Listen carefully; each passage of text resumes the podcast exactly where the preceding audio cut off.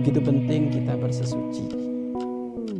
Sehingga Allah Subhanahu wa taala mengabadikan di dalam Al-Qur'an wa yuhibbul mutatahhirin. Allah sangat mencintai orang-orang yang bersesuci. Bersesuci kenapa dipentingkan? Karena itu menjadi syarat kesahannya ibadah kita kepada Allah. Ibadah urusan dohir. Mulai dari kita membaca Al-Quran mulai kita sholat lima waktu sholat sunnah tumpuhannya ya ada di dalam urusan bersesuci ini. Maka perindu Allah orang yang ingin sampai kepada Allah biasakan untuk melakukan bersesuci ini.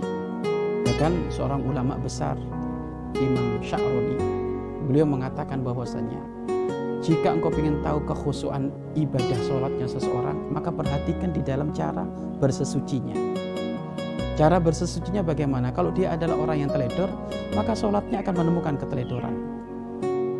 Jadi kekhusuan di dalam sholat itu ternyata terbantu dengan urusan bersesuci.